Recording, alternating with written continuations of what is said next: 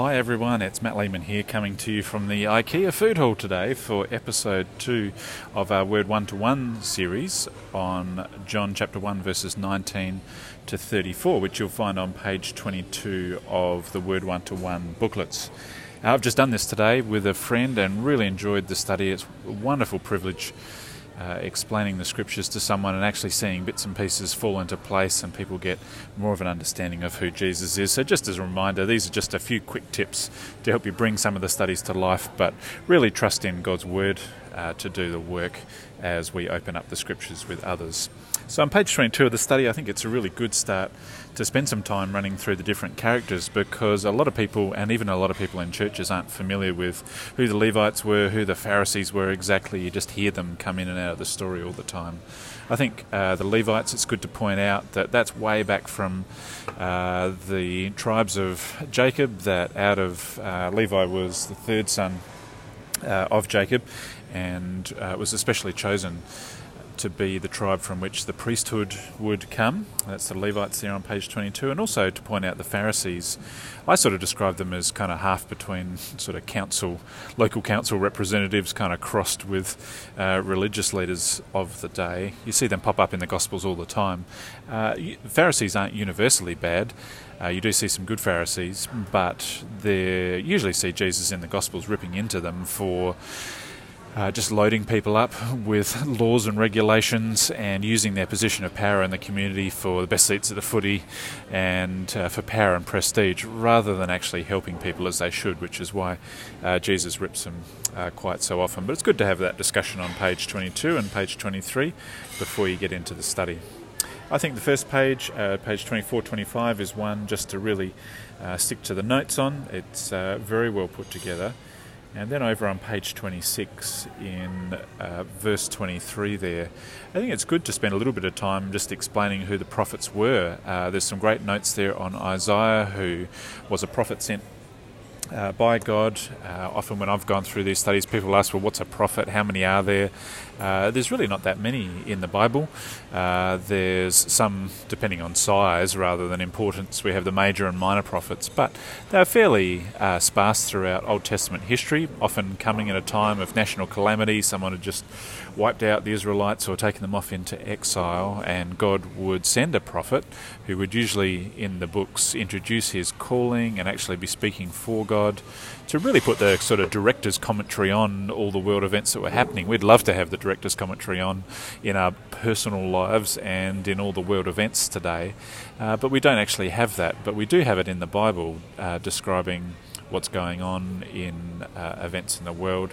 You see it through the prophets. You see it. I often think of the Book of Acts as uh, the early acts of the apostles here with the director's commentary, i.e., God's commentary on exactly what was happening. But that's really what the prophets would do to to give a bit of commentary on world events and what God wanted to say to the people. But also there was uh, quite a bit of uh, foreshadowing and future telling of things that we see uh, come up with Christ uh, later in the book. So that's a little bit on the prophets, and it's good to go through the notes here on verse uh, 27. Then over the page, I reckon on um, verse 29, it's good to spend a little bit of time just explaining the context of the day that, uh, as the notes point out there, with dusty streets and dung everywhere, actually cleaning uh, someone's feet or something was a job for only the most lowliest of uh, servants. And really just spend a little bit of time making the point that uh, you know, if John the Baptist, who had a fair bit of street cred, you know, if he just, you know, if an Oscar winner today had sort of said, you know, this is a great, uh, this is a great award, but there's someone who's much more important than me. Uh, that's a little bit like John the Baptist, uh, essentially saying for all his wild popularity in the day, he's making quite a big statement to say, I'm not even worthy. There's one coming after me. Uh, who I'm not even worthy to wash their feet or untie their sandals. So it's a big statement from John pointing towards the one that is coming. Then uh, over on page 31, there's also some very good notes there on the Passover. I think it's good just to kind of link that in with the Israelites coming out of Egypt and pointing out that uh, the angel of death was, you know, the last of the warnings Moses gave to.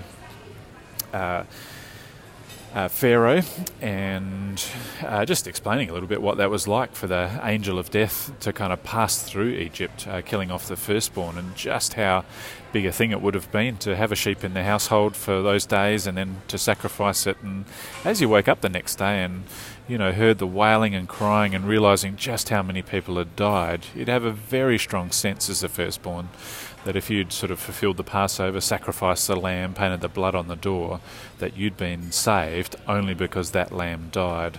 And just draw together the imagery that uh, Jesus makes uh, at his Last Supper, uh, that he's making a new covenant.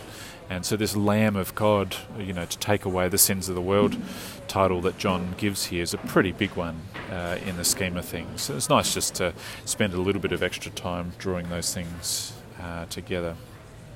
I think the last point I would say on uh, page 32, on verse 32 there, uh, I saw a spirit come down from heaven and a dove remain on him.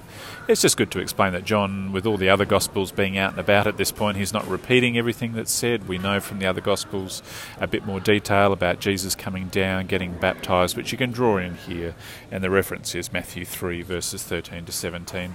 Is a good point uh, just to read over before the study so you know the story and can explain it in full to others.